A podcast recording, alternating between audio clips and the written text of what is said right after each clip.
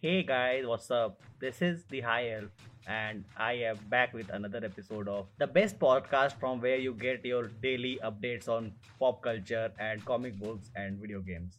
Today, I decided to talk about one of the most controversial figures in the movie industry in Hollywood. Someone who I personally dislike for his attention seeking antiques and the way his fans have destroyed DCEU by their stupid theories. Yes, it is Zack Snyder. The person who doesn't know anything about colors thinks that the world is always dark and comes up with weird notions about movies and his storytelling. The person is so divisive that he has caused mass bans in multiple DC movie and comics fan groups. Zack Snyder doesn't know how to make movies. And in this episode, I will explain how and what are the reasons that make him a bad filmmaker. So let's talk about this Christopher Nolan slash Stanley Kubrick wannabe and how he has destroyed the process of filmmaking by his stupid ideas and theories. So, if you are still listening to this podcast, then you know who Michael Bay and Zack Snyder are. In my opinion, these two are the worst filmmakers that Hollywood has given to us. But while Michael Bay accepts who he is, Zack Snyder acts like he's some sort of messiah for modern filmmaking. But he's nothing but a copycat of Christopher Nolan and Stanley Kubrick to some extent. The first argument is his preferred color palette.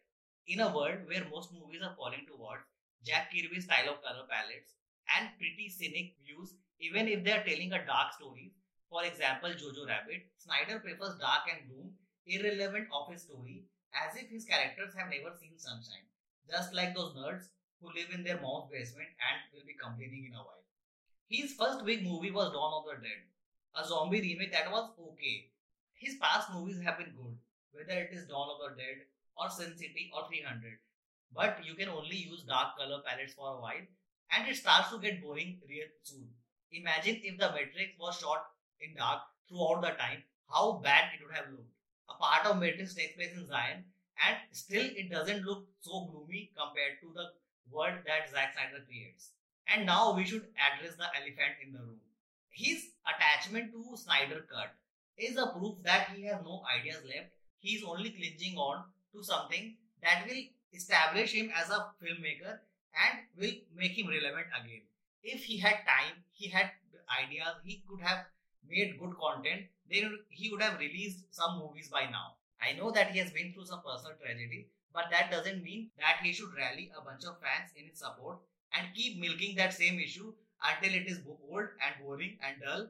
Now that Snyder Cut is coming out, I hope that it will end this debate once and for all. Who would be interested in watching a movie on 100% brightness while the characters say some somber dialogues and appear sad all the time? This man made me hate DC Comics characters. His movies are good, but he hasn't given a good box office smasher for a while.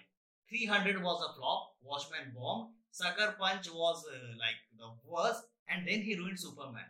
I mean, who can ruin Superman? Who can not understand the story and philosophy of Superman? Only Zack Snyder and no one else. I'm telling you. Zack Snyder has always lived with the fact that he's the next Steven Spielberg or J.J. Abrams. Man of Steel followed Christopher Nolan's uh, Dark Knight trilogy. Dark Knight trilogy had created a certain tone for uh, DC universe, which Zack Snyder thought that he will copy in his movies. As an attempt, he didn't take the good parts or the things that made the trilogy so good and only took the color palette and then destroyed the whole movie. The idea of destruction of Gotham inspired him so much that he intentionally destroyed Metropolis when the clear signs indicated that uh, Zod and Superman could have taken their fight to some other place outside the town.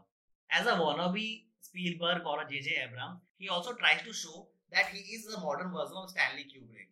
And then he doesn't take the good parts from his filmmaking, but only what appears to be shock value and shock content. For example, he is more inspired from the ending of Doctor Strangelove and not from the linear theme of A Clockwork Orange or The Shining. He is like that kid who wants to be cool and he'll do everything that other cool kids do, but will hardly create his own identity and health will fail. And while Michael Bay accepts that he's a commercial filmmaker, Zack Snyder, having a similar style, same kind of destruction, he still believes that he's an art filmmaker. He's a serious filmmaker, just like Christopher Nolan or Stanley Kubrick or Steven Spielberg. The day Zack Snyder gets over his identity crisis, his films will actually be good and will make more sense. The day he develops his own color palette, his films will be good and will make more sense. Zack Snyder is also like one of those kids who mug everything before exams and then forcefully put it into their answer no matter how far fetched it is. He has a certain rule, he will not experiment with everything. He has a style that seems to be grounded in his head with spikes and nut bolt so that it doesn't get out of his uh, body. Zack Snyder is an excellent director of photography, but as a head director, he is very bad. He doesn't know how to tell character stories. He is very good on technical aspect, but he is not a storyteller, and he cannot be one to save his life. So, guys, this was me, High Elf, with this episode ending, and I hope that you understood why Zack Snyder doesn't know how to make movies. Yes, there are problems with his filmmaking, and I hope that his fanboys stop rallying up with stupid notions and stop fighting with other people who don't like his movies because someone will come up and destroy them like I did today.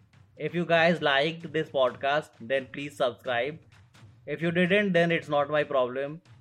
You can come back for the next episode. I will share some more interesting tidbits about new developments in the world of pop culture. This was High Elf, and I'll bid you goodbye.